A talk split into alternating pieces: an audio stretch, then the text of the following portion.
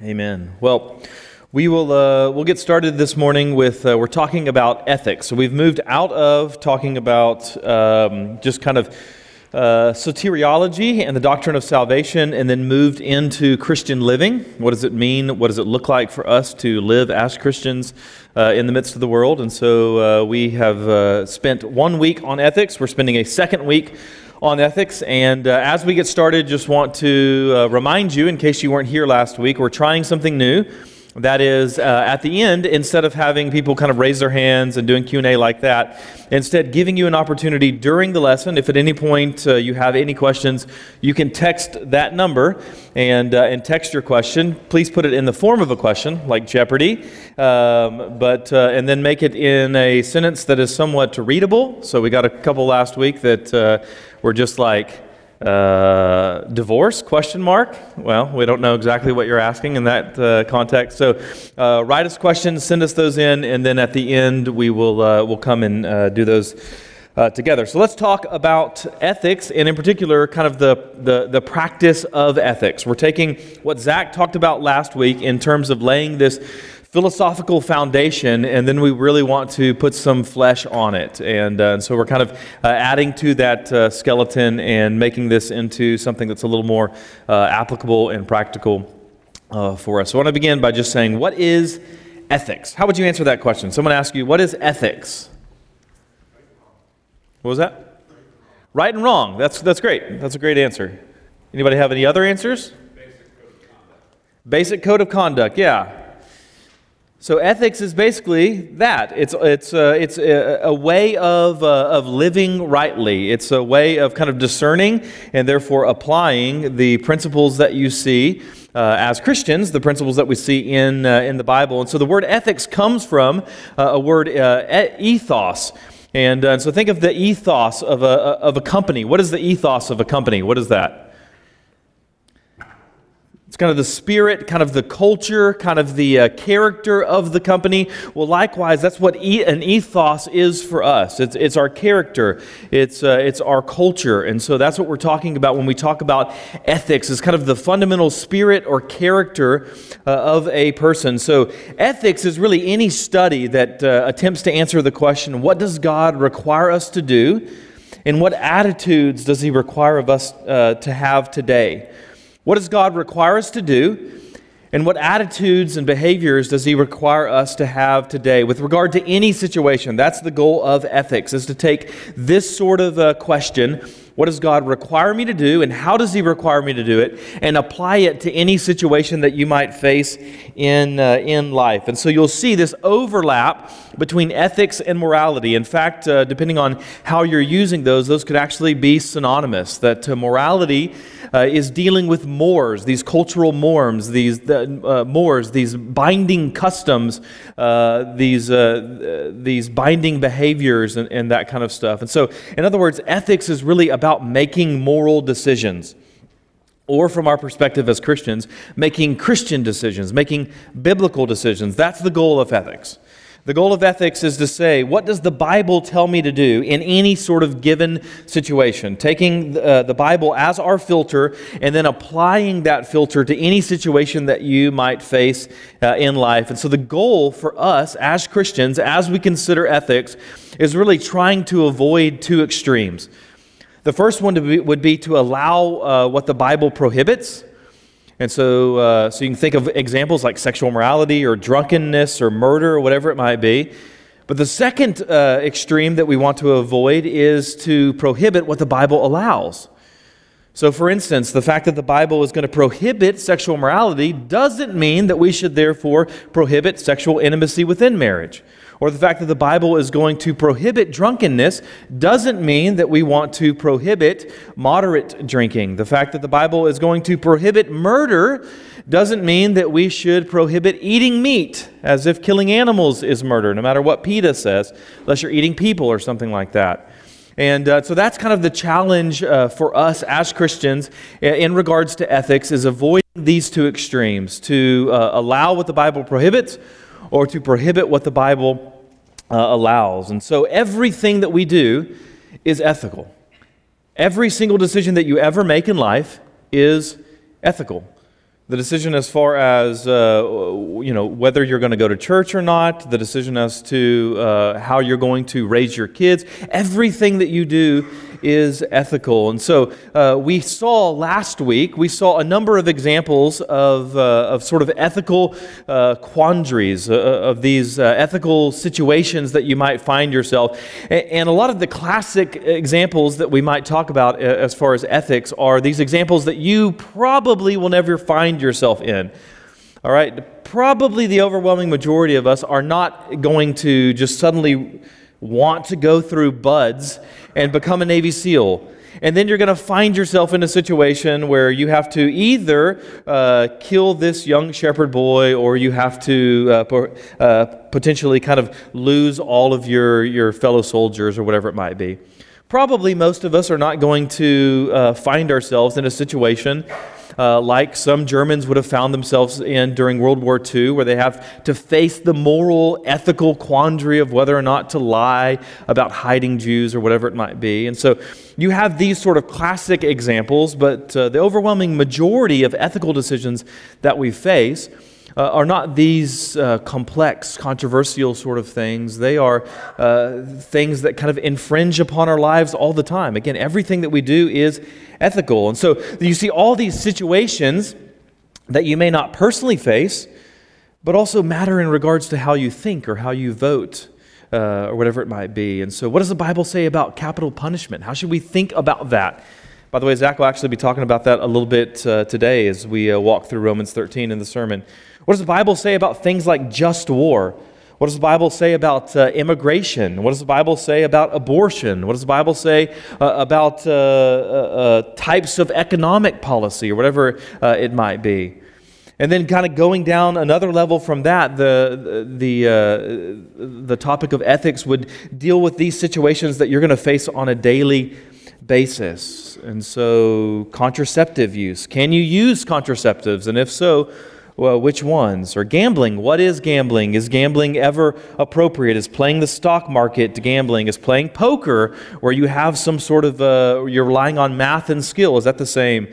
Uh, drinking. Can you drink or should you avoid, avoid it entirely? How much is too much? These are ethical questions.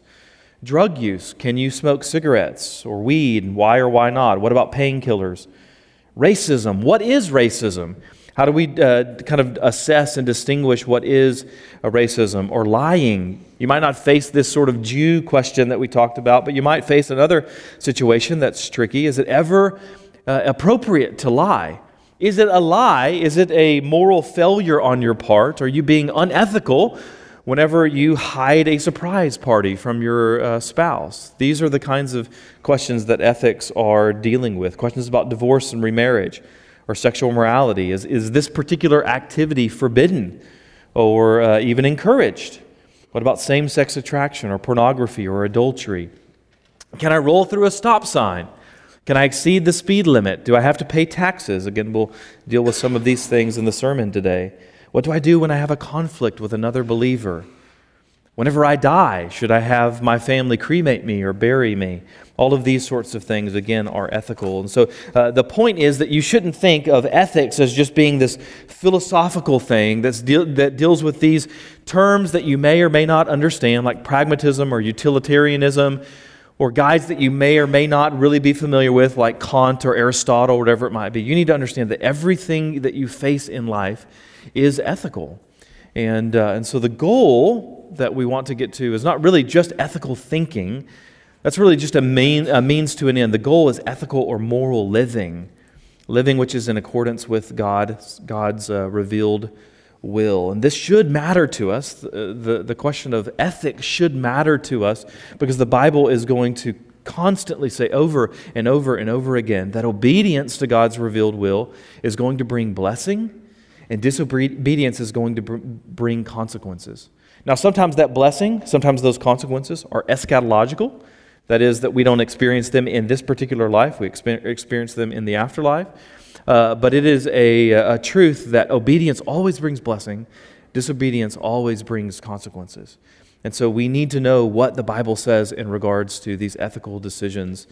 And, uh, and so ethical living matters because blessings and obedience and, and, uh, and disobedience and consequences matters, which means that ethical thinking is going to matter. We can't live ethically if we don't think ethically. How can you know what God requires if you don't know what He has revealed? After all, we've talked about this before that every cult is going to quote Scripture. Every false teacher is going to quote Scripture. The guy who's cheating on his spouse is going to quote Scripture about how you shouldn't judge him. The wife who wants a divorce is going to quote Scripture. And on and on we can go. And so theology is really going to be this bridge that is going to, uh, that we have to cross in order to uh, arrive at moral, uh, biblical, ethical thinking and moral, biblical, ethical uh, living. And so last week, Zach walked us through various theories this week, we want to take some of those theories and give sort of practical uh, uh, principles and advice for thinking and living uh, ethically. Again, if it helps you to think of this not merely as ethically living, but moral living, uh, we're, we're, talking about thinking and living morally. Uh, if that helps you, then feel free to, uh, to call it that. And one of the things that you'll notice, unlike most of the, our um, theological equipping classes, uh, on your little handout there, you don't have a whole lot of scripture. And one of the reasons for that is because uh, what ethics is attempting to do is really, ethics is a form of hermeneutics. What's hermeneutics? It's, it's how to study the Bible, right? It's, a, it's the way to interpret the Bible. And uh, so it wouldn't do any good to just simply give you a bunch of scriptures because ethics is really dealing with hermeneutics. How do we interpret the Bible? And so you'll see a lot of overlap as we talk about some of the principles uh, for um, assessing ethics are the same as you would get if you were doing like a How to Study the Bible seminar or something like that. But I want to begin, before we get to principles, I want to begin with uh, just how do we prepare ourselves to think ethically? How do we prepare ourselves to think ethically and to live ethically. And so uh, I just want to give you some helpful hints. If you want to live morally, if you want to think ethically, these are some things that you need to uh, saturate your life in. So the first one is uh, a, a uh, sort of a discipline of reading your Bible that you immerse yourself in the word day after day after day after day after day. This, make this a rhythm and a routine uh, to your life. Make it a habit, not just a habit, not just some sort of empty habit, but a habit uh, nonetheless. It's kind of like moving overseas and immersing yourself in a foreign language. The more that you get out of the house, uh, the more that you begin to interact with the culture that is around you, the more that you will begin to understand that culture and that language. That's kind of like speaking Bible. The more that you read the Bible, the more that you immerse yourself, the more that you saturate yourself in the scriptures, the more that it will just begin to influence you, even on a subconscious sort of level. And so that's the first thing that you can do uh, to prepare, prepare yourself to think ethically. So, in other words, don't simply wait until you're forced with some sort of ethical quandary in order to study what the Bible says about that. That you need to have this rhythm and routine and habit in your life where you're already prepared because you're thinking biblically, you're thinking Christianly, because you're so exposed uh, to God's Word on a regular uh, basis. So you can have the habit, you can have the habit of reading the Bible and not be holy. Uh, I think we've all probably met people before who were really familiar with the Bible and yet they didn't live ethically. They didn't think ethically. You can have the habit and not be holy, but I've never really met anybody who was really holy that didn't have the habit. So you can have the habit and not be holy, but you can't be holy and not have the habit. And uh, so that's the first thing.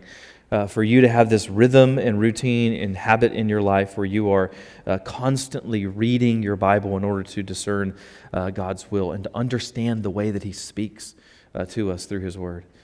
A second thing that you can do to prepare yourself to think ethically is to study theology. Not just reading your Bible, but actually going through the hard work of systematizing it. Going through the hard work of asking what does how does this passage relate to this other passage and how have others thought of this. So again, cults, false teachers, whatever it might be, they're reading the Bible but they aren't reading it correctly. Uh, so it's important for you to learn good Bible study methods and, uh, and hermeneutics. Uh, again, why is that important? Why is it important for you to know hermeneutics? Why is it important for you to know theology? That's like asking, why is it important for you to know what the right thing is?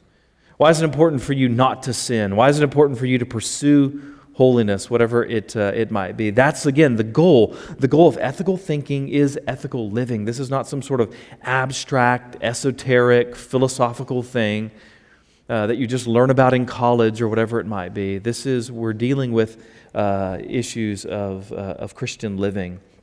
And, uh, and so you don't know what sin is, you don't know what the right thing is uh, without theology A couple of examples of that. So you're doing the work of ethics, you're doing the work of hermeneutics whenever you answer the questions Can Christians eat bacon?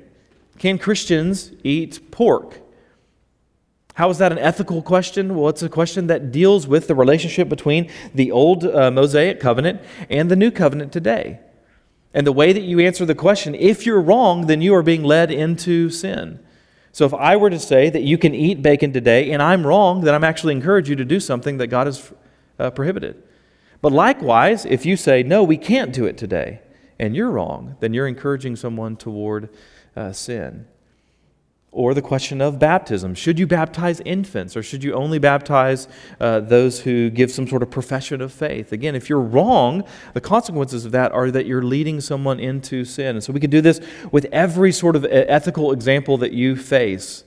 So we see the, the importance of not merely reading your Bible and having this rhythm or routine, but also studying theology, doing the hard work of uh, interpreting Scripture correctly. So theology is never the enemy.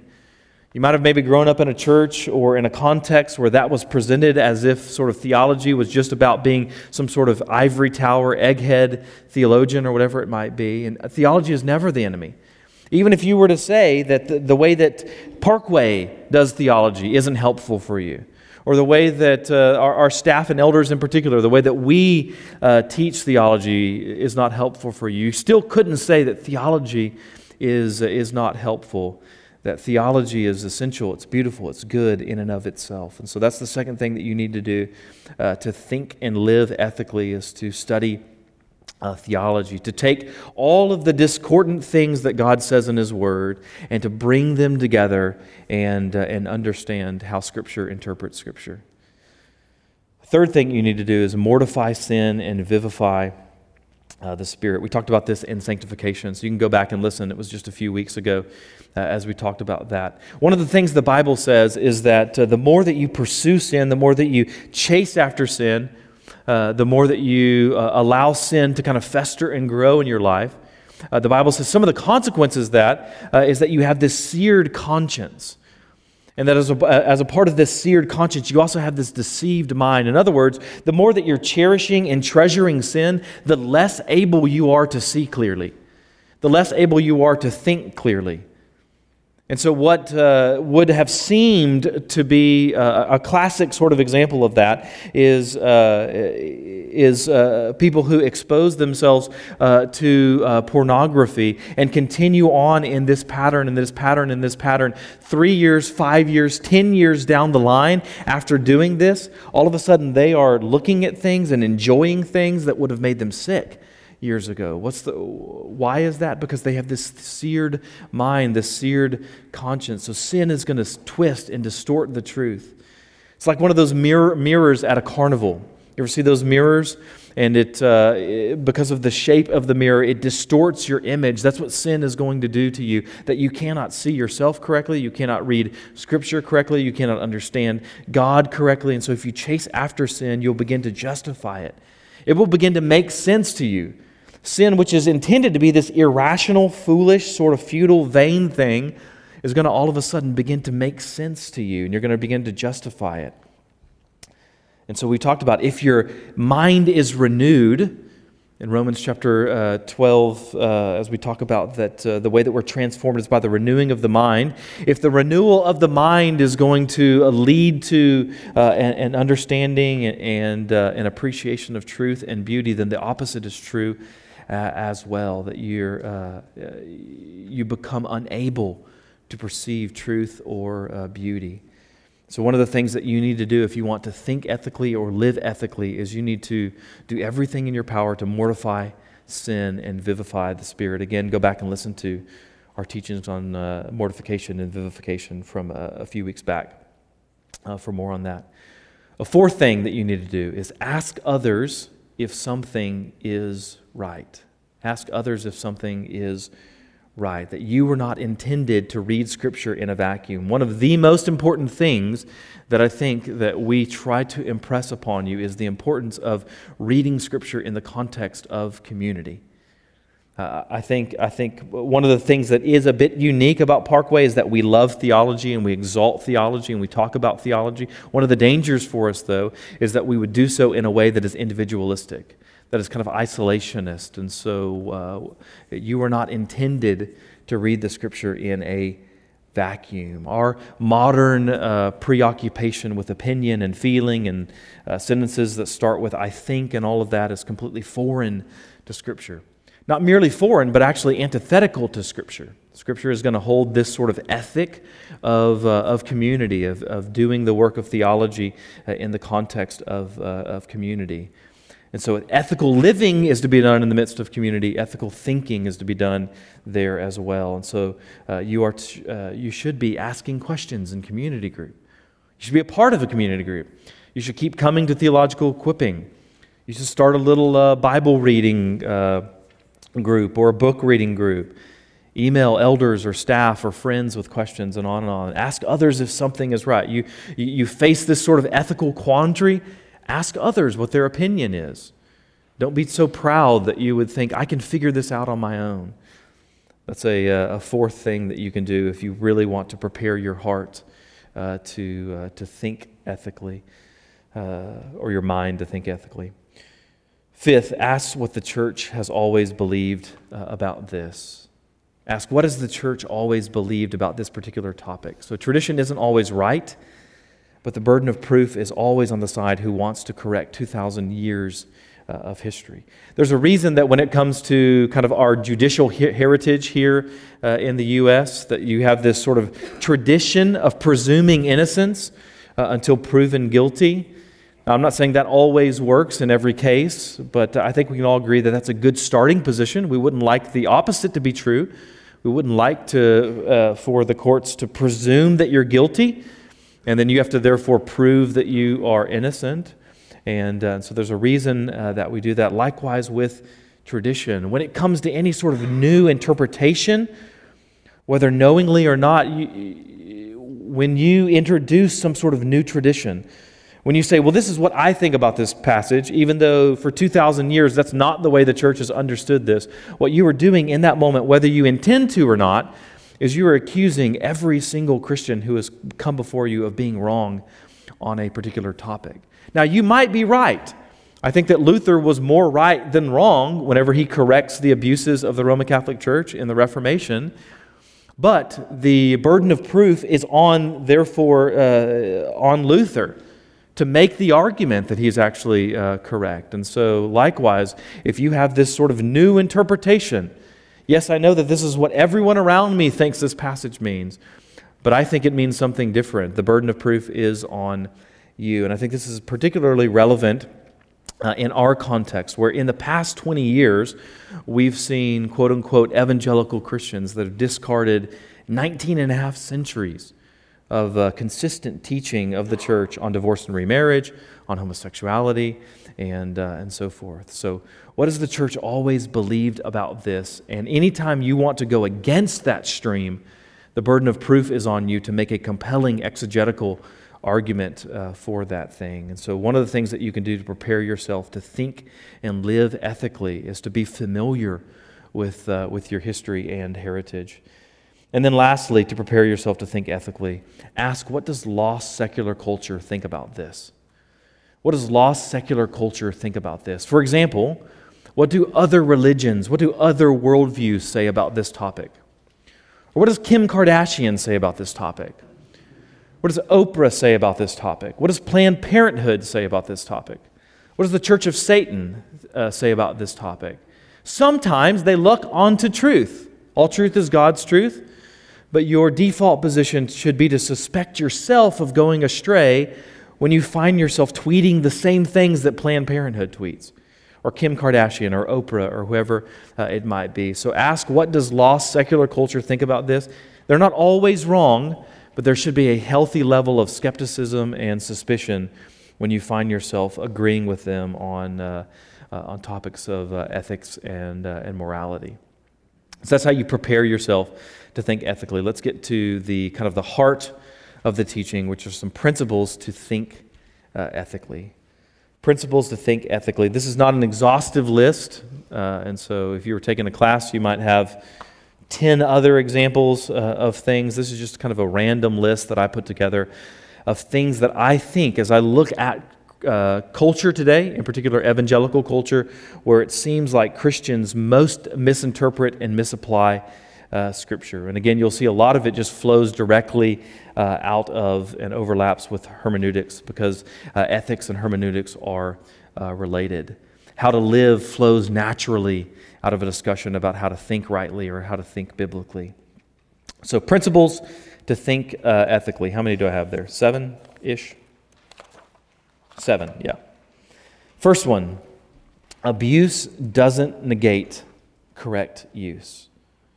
Abuse doesn't negate correct use. I think you have the uh, Latin phrase that's used there abusus non tollit usum.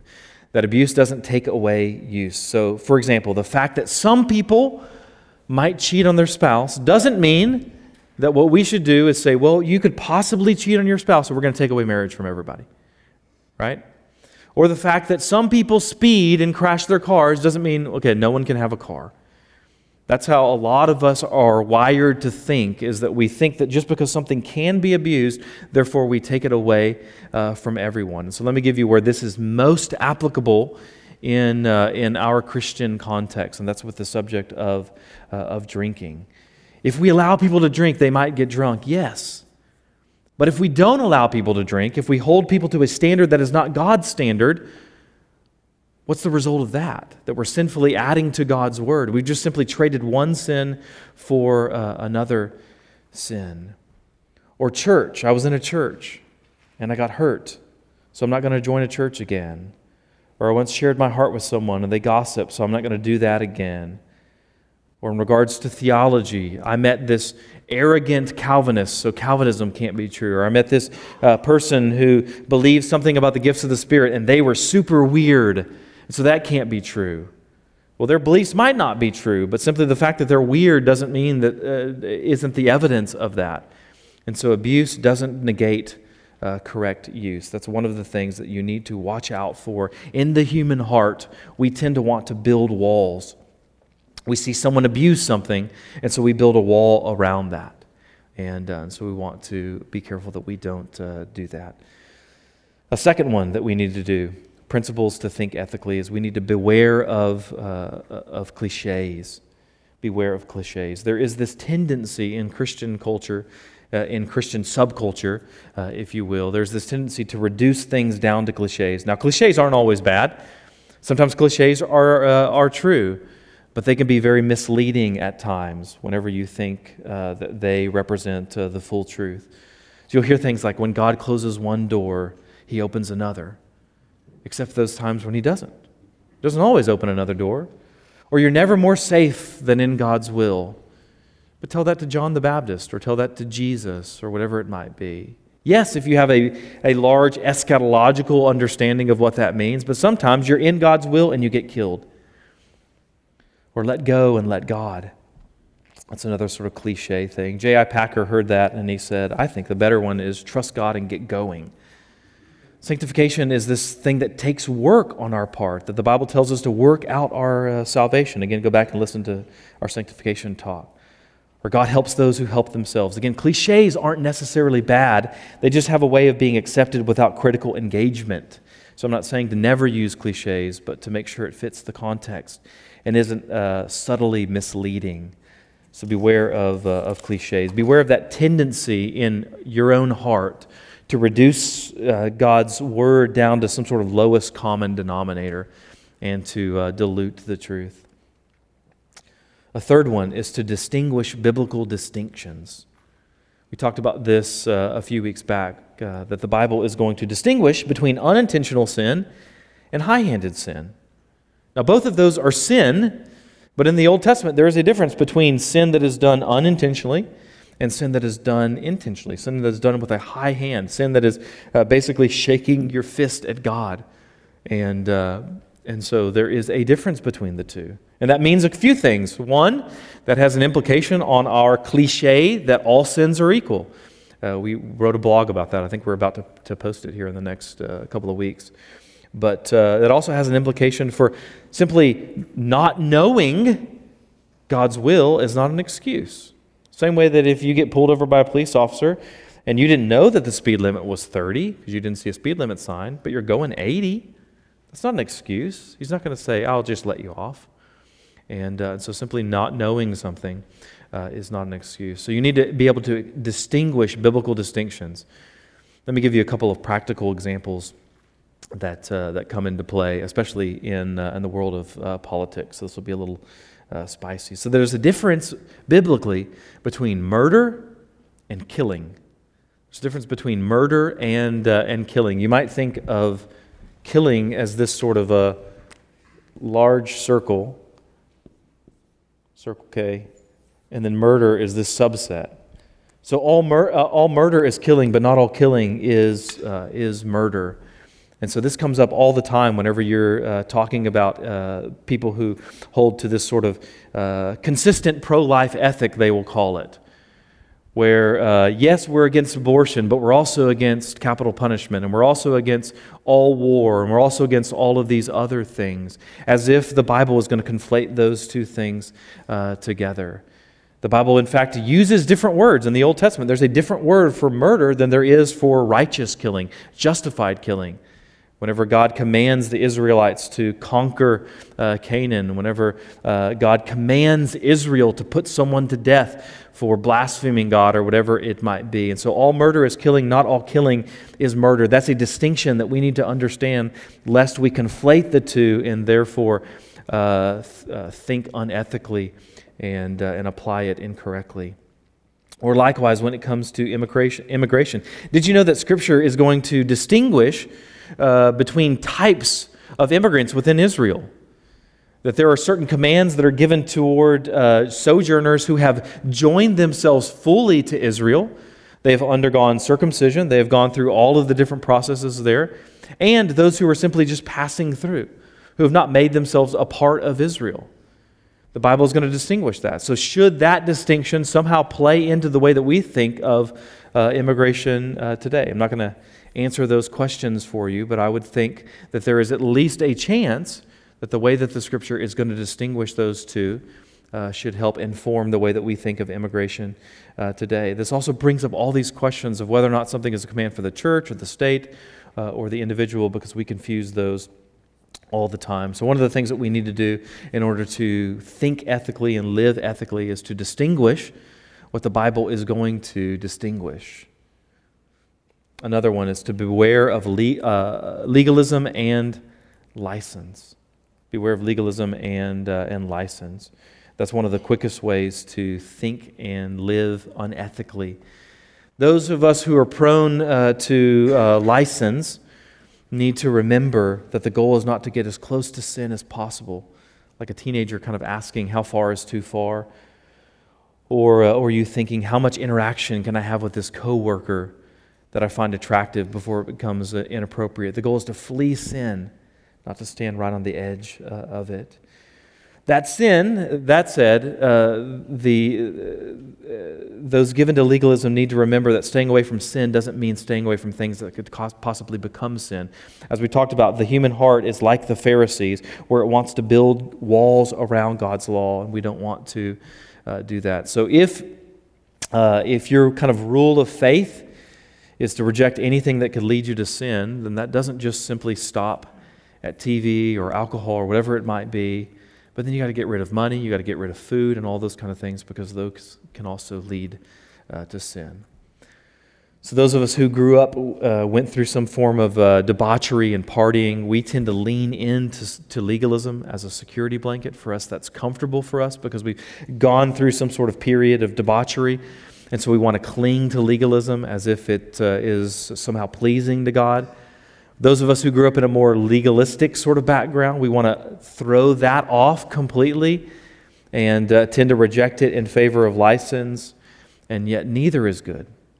Legalism is not safer than license. License is not better than legalism. Neither pleases God. Both are forms of bondage. So we need to beware of both license and legalism.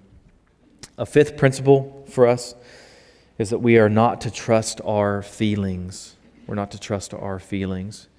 Talked about this a little bit last week with the uh, just the, kind of the, the the ethical theory of moral relativism.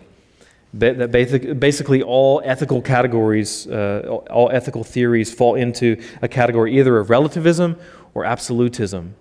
That is truth uh, relative and subjective, or is it absolute and objective? And most of our culture today is moving away from the view that uh, truth is something that is objective, truth is something that is absolute and stands over all of us in favor of this sort of relativistic, sort of embrace your truth.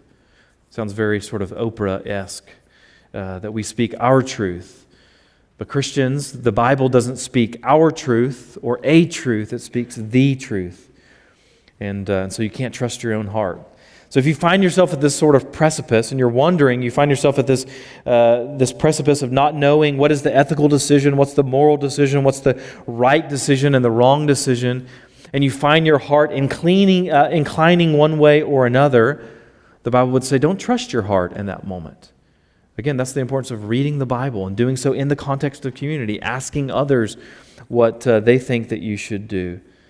So, uh, asking yourself, what's influencing your will?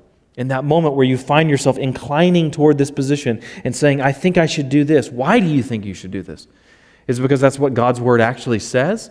Or is it because it's more convenient or more comfortable for you or whatever uh, it, uh, it might uh, be?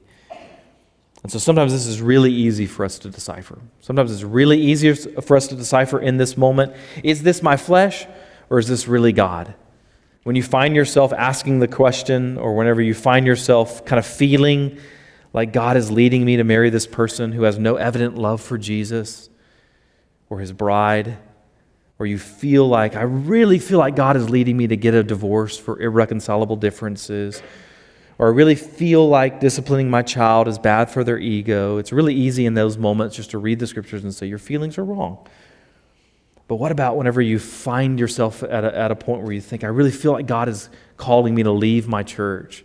Or really feel like I should move my family to a new city? Or really feel like I should get a bigger house or whatever it might be? Well, maybe, but maybe not. So, how do you know? Again, community.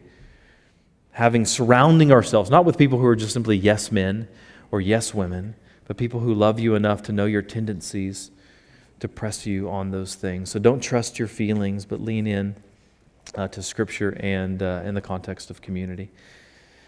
Sixth, beware of pragmatism and utilitarianism.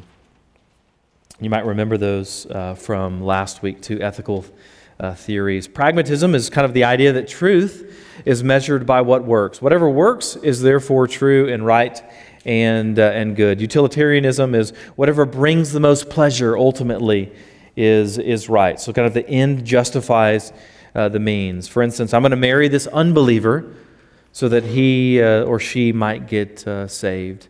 But let me give you a, a, really complex ethical situation involving both pragmatism and utilitarianism. This is the, the part of the lesson where you get to sort of engage your own uh, uh, mind and think through some of these issues uh, together. So let's take the issue of IVF. What's IVF? In vitro uh, fertilization, right? And so that is whenever you take an egg from a woman and uh, you take sperm from a man and uh, you combine them together uh, in some sort of laboratory settings and then you implant the fertilized embryo back into uh, the uterus. And uh, so we can talk about various ethical things. If you have questions about that, feel free to, to email Dr. Steve. He's a doctor, so he'll take it. but I want to deal with just a couple of scenarios. I think, I think in and of itself, IVF doesn't uh, present uh, ethical, ethical difficulties. Uh, there are some issues related to IVF and the way that it can be practiced that does present some, uh, some really hard ethical decisions. And so I want to talk about those. And so before we begin, let's imagine this. Imagine that you are talking with some friends at, uh, at work tomorrow, and uh, they said, uh, you know, what'd you do this weekend? You talk about, oh, I went to church. One of the things, I went to the church, went to this uh, teaching, And, uh, and they talked about IVF, and, uh, and your friend says, um, What right does a man have to tell you what you can do with your own body? Right? What does that do? What's that a denial of?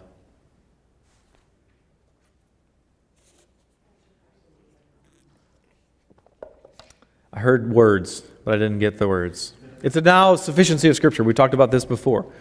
That uh, you don't have to be a 40 year old white man in order to correct and rebuke me, right? That truth stands above all of us, and, uh, and so it's a denial of sufficiency of Scripture. Or what if your friend counseled you to just do what is right? Whatever feels right, whatever feels good regarding IVF, you can just simply do that. Kind of embrace your own truth. What is that an example of?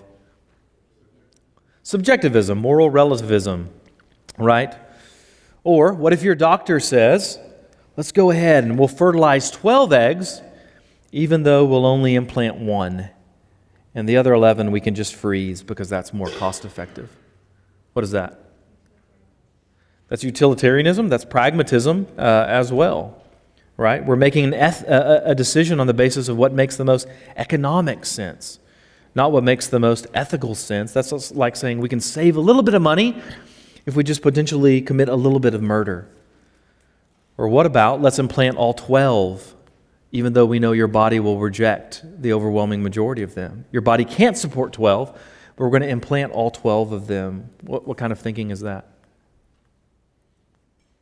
It's the same. It's pragmatism and utilitarianism. There's more pleasure in the one kid that you'll get from that potentially than in the loss of 10 or 11 other lives. Or there's this crazy company that I saw, I think it's out of uh, New Zealand or Australia, that takes any sort of embryos that you don't implant and, uh, and makes jewelry out of, uh, out of them. Again, that's utilitarianism, that you get more pleasure in carrying around this than the pain that is experienced by destroying uh, this life. So, again, not saying that all forms of IVF are bad. Don't hear me say that. I'm not saying IVF is bad. I'm saying the vast, the, the way that the overwhelming majority of, of doctors and of our culture thinks of IVF is through these lens of pragmatism or utilitarianism. Uh, so, in other words, even in situations where there's ethical freedom, like IVF, which can be a really good, God glorifying, righteous technology, there are these ethical boundaries that the Bible would have, that the Bible doesn't forbid the practice in and of itself, but uh, we don't simply stop there. We ask, how do we leverage that technology in a way that doesn't uh, demean and devalue God's word? And so uh, beware of pragmatism and utilitarianism. And then lastly, beware of injustice in the guise of justice. Beware of injustice in the guise of justice. Here's what I want to do just for this section as we uh, wrap up for the sake of time. I want to read a few passages of Scripture, and then I just want you to think for a moment. I want you to think of how these texts might critique uh, our current culture, even evangelical culture in some instances, of what justice actually entails. By the way, I've started reading a proverb a day. There isn't a day that goes by that I don't see a major critique of something that I see on Facebook or on, uh, on Twitter. I don't have Facebook, but my wife has Facebook on Twitter, on CNN or Fox News or whatever it might be. And, uh, and so I want to read some passages, and I just want you to think about the way that this challenges the way that our culture thinks today. Leviticus 19:15, you shall do no injustice in court. You shall not be partial to the poor or defer to, defer to the great, but in righteousness shall you judge your neighbor. There's dozens of other texts I could have read that talk about not showing partiality or preference.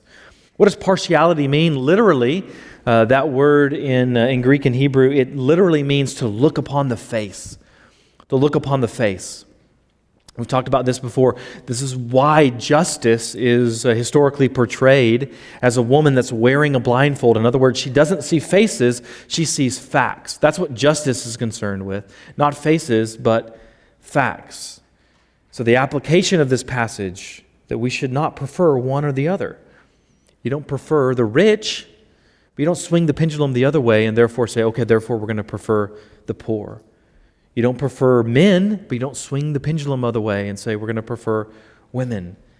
You don't prefer whites, but you don't swing the pendulum the other way and say, therefore, we're going to give preference to minorities, whatever it might be. So, any, call, any form of so called justice that gives any sense of priority or preference on the basis of gender or race or socioeconomic policy is actually injustice. You're just trading one injustice for another, and that's not the goal, as if that's actually better.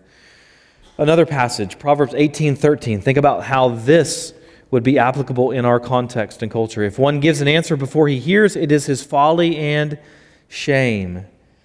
So, again, you could probably think of an example of something you see on the news or on Twitter or on Facebook, whatever it might be, whether that's from conservative sources or liberal sources. This is not some sort of a, uh, a commentary on uh, the types of media or whatever it might be.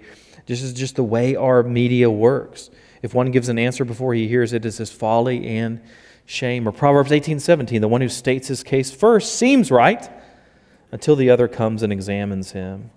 So again, justice demands that we suspend judgment until we can ascertain facts and not just uh, rely upon our feelings.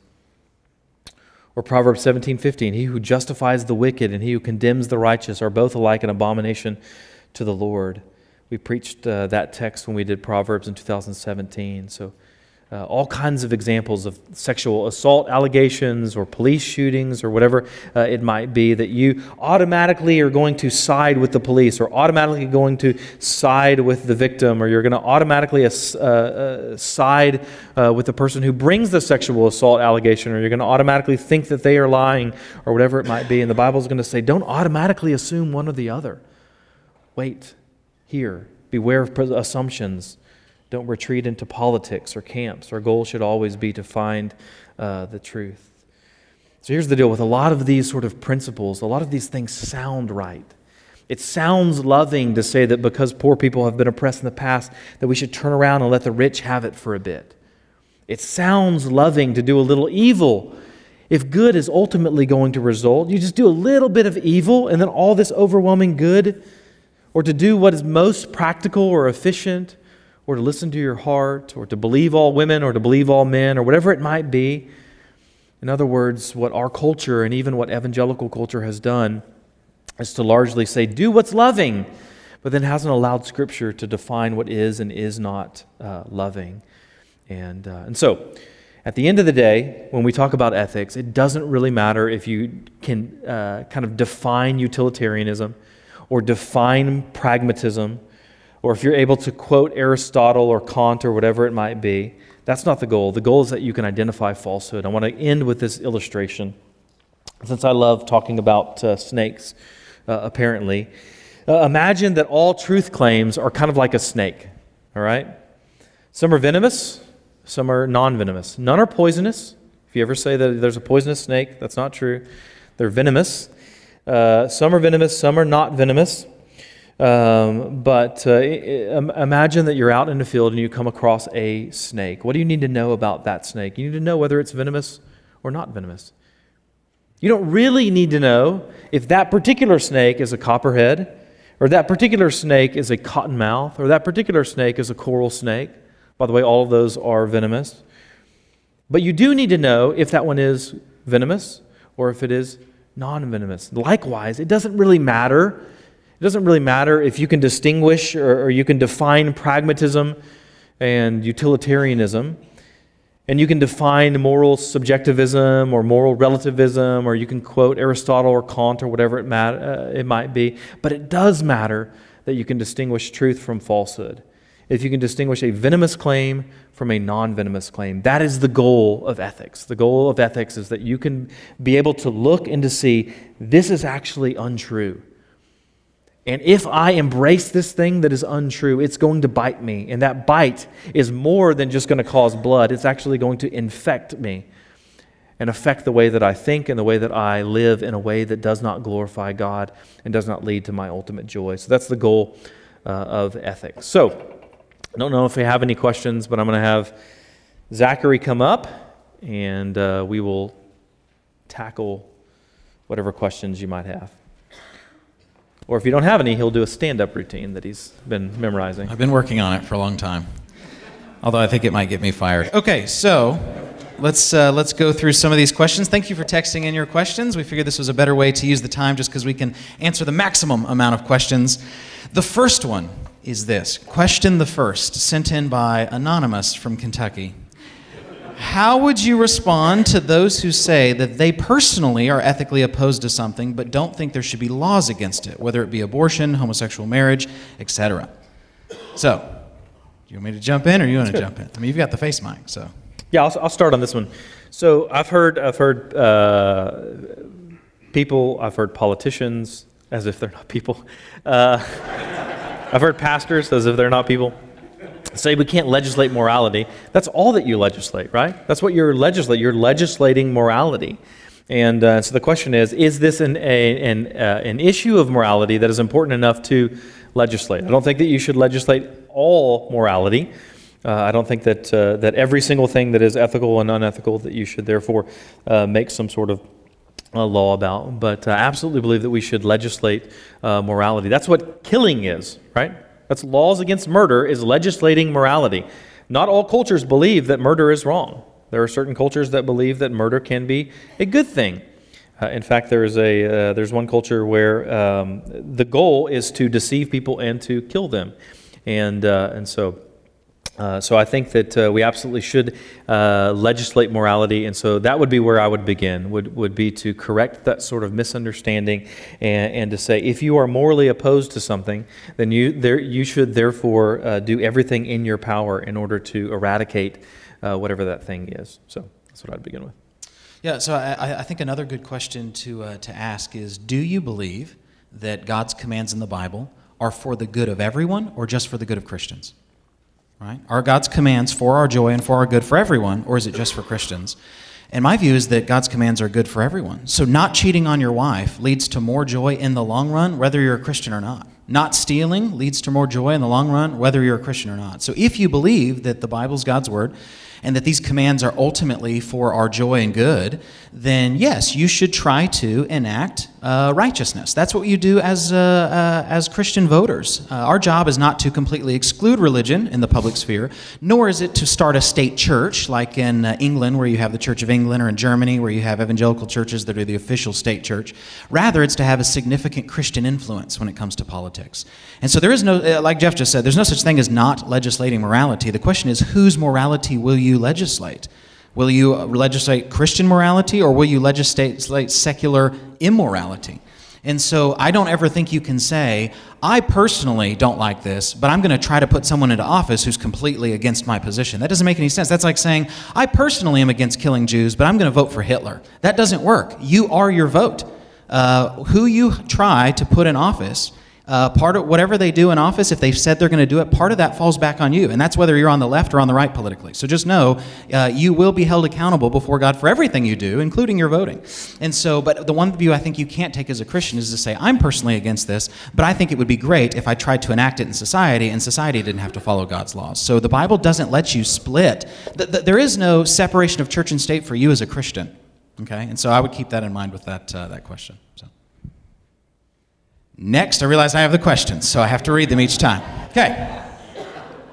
Next, uh, Jeff talked about how it is important to read and interpret the Bible well and to have a good knowledge of Christian history in order to think through ethical dilemmas. Are there any resources you could give uh, regarding how to learn about Christian history or how to read the Bible and get the most out of it? So, maybe just some helpful resources, Jeffrey, on uh, hermeneutics and uh, church history. Yeah, so we have a uh, we have a sheet that is how to study the Bible.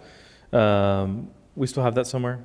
Uh, Tim knows where that is. It's somewhere. Uh, he's the, he's Just see the, Tim afterwards. Just ask him personally. He's, the, he's got a big stack of, resources back there. Yeah. Uh, and uh, and we've also done that here in theological equipping. So we've talked a little bit about how to study the Bible. So you can get online. You can listen to that. You can grab that uh, that sheet, and uh, and that would give you a good uh, kind of helpful place to start um, so I would begin there, and uh, and then there's all kinds of resources that I'd recommend as far as uh, knowing just the basics uh, of history. One of the things that we try to do here in this this uh, class is to walk through some of those things. So we've walked through uh, how did uh, in 325 AD how did the church gather together at Nicaea and come up with kind of what the Bible says as far as the the boundaries of Trinitarianism. Uh, and in 451 AD, how does the church come together and kind of wrestle through the issue of the hypostatic union at Chalcedon or Chalcedon and, uh, and come up with the doctrine of the deity and the humanity of Christ and what, what, the Bible says about that? So, one of the things that we're trying to do is bring out some of those things. As far as a, uh, a book, there's a, a book that you're reading with some guys on uh, a short kind of primer on history, isn't it? What's that called? Yeah, so I'll, I'll, give you one for each of these, and there's more. There are a lot of good resources on these, but I'll just give you one right now for each of these. If you want to know more about church history, there is a short, well, I say short. With church history, what I mean by that is it's not multi volume. uh, it's one volume, and it's called Church History in Plain Language by Bruce Shelley. The reason it's so helpful is because it doesn't just give you a bunch of dates like you had to memorize in school. It treats church history like a big story. That's why it's really helpful. So it's called Church History in Plain Language by Bruce Shelley. And then a really helpful book uh, that would just be kind of a one volume on how to interpret the Bible came out a few years ago. It's called 40 Questions on Interpreting the Bible. And so each there's 40 different chapters, but they're real short. They're like a page and a half. And each one of them will answer a question. How do I interpret parables? How do I interpret prophecy? Uh, where did we get the Bible? Why do we use these manuscripts? All of that. So 40 questions on interpreting the Bible, and that is by a guy named Rob Plummer, who's a professor at Southern. And then the other one, Bruce Shelley, uh, on uh, church history in plain language. So. One other resource that you might just add to your library is the ESV Study Bible. So there's various ESV study Bibles. There's a Reformation study Bible, and uh, uh, I don't. Uh, there's a couple of others, but there's one that's just called the ESV Study Bible. Uh, it has a number of helpful articles in the back on uh, how to study the Bible, how to interpret Scripture, uh, those sort of things. It has an entire chapter on on ethics in the back in the supplemental resources. But in addition, it kind of just has a running commentary. And, and so, if you want to just know this passage what does it in general mean? And, uh, and I would say 99% of the time, uh, they're going to align really well with where we would align uh, on those subjects. So, ESV Study Bible would just be a good resource to have in your uh, library. Okay, we'll do, let's do uh, maybe two more. I've got one uh, somewhat easier one, and then the hardest one we can do last that I assume Brian probably sent. Okay. Uh, my eight year old wanted to talk to his grandfather about a sin he saw his grandfather committing. I told him that wasn't his place to do that. Being a child, was I wrong to do that? So, okay, I'll start with that one. Uh, no, you were not wrong to do that. Uh, that is right to do. So let, let me distinguish two things. Uh, when we say that truth stands over everyone equally, what that means is if your eight year old is saying something true to his grandfather, the grandfather should listen to it, ideally, because truth stands over everybody regardless of age, right? If someone is single and you're being mean to your wife and they come up to you and say, Stop being mean to your wife, you can't say, What do you know about being married? You're just single. They're right. You always have to listen to who's right. Okay? We're Protestants, after all the, uh, the plowboy who's correctly interpreting the New Testament holds more power and authority than the Pope, okay? And so, uh, so keep that in mind. I think the other thing that this question gets into, though, is is it that kid's responsibility or is that the best way to approach it? It's not that kid's responsibility, and that's not the best way to approach it. So if someone's in sin, like let's say someone's in sin here in our congregation, they should take truth from whoever gives them truth. But because our hearts are sinful and because we default towards subjectivism, we will often ask ourselves, if we're thinking through an issue, who would be the best person to bring this up to this person so that they might hear it? So be wise, try to win over the person. So the point is is that you have to hear truth regardless of who it comes from. But that doesn't mean you shouldn't be wise and figure out who's the best person to deliver this truth. And it's not probably going to be uh, the uh, the eight year old. So no, I don't think you were wrong to do that. Any thoughts on that, Jeffrey?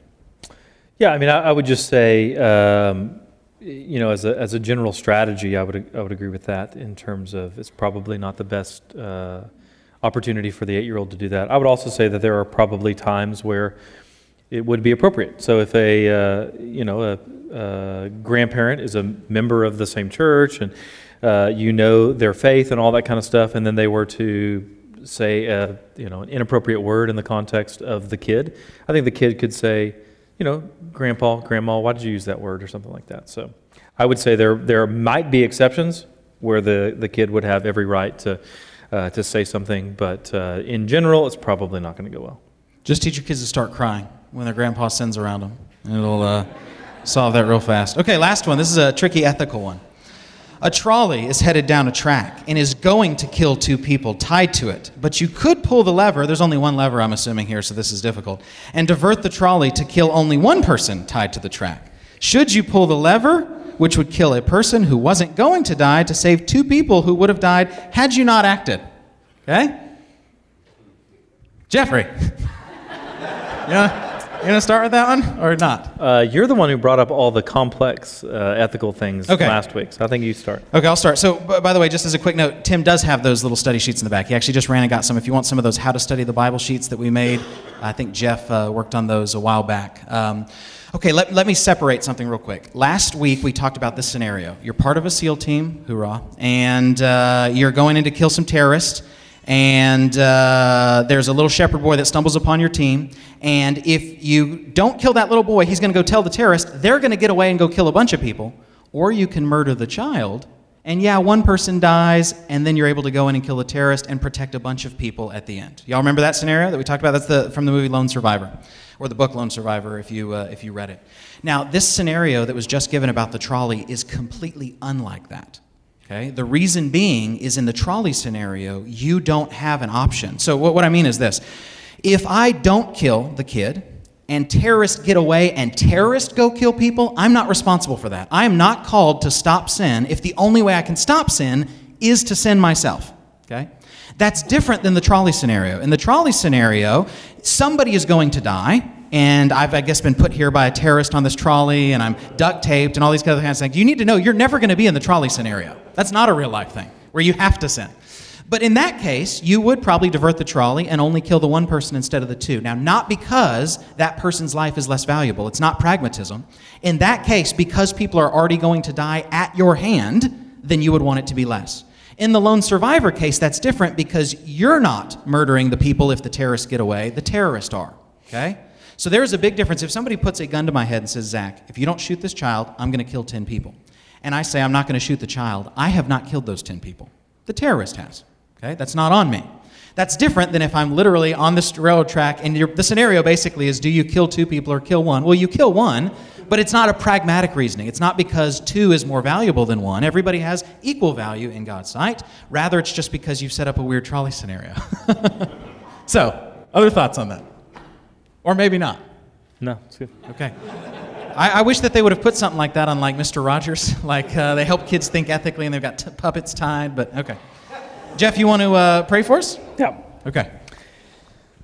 Father, thank you for uh, your word, and uh, thank you for uh, the, the uh, gift that you have given us of community, of others that have thought through ethical situations that we can uh, uh, learn from and glean from. And, uh, and I pray that you would help us, Lord, that you would help us to have a passion for uh, thinking clearly, that we might uh, live uh, rightly uh, before you. And, uh, and so our ultimate hope is not in the way that we live, it's in the way that your Son has lived and, and died for us and for our sin. And yet you have called us to lives of holiness and righteousness and uh, to do justice and uh, pursue truth and love and all of those kinds of things. And so I pray that you would help us, Lord, that you would help us to uh, discern how to walk before you uh, with, uh, with integrity. And, uh, and so we're grateful for uh, your love for us. We're grateful for an opportunity for us to go forth from here and to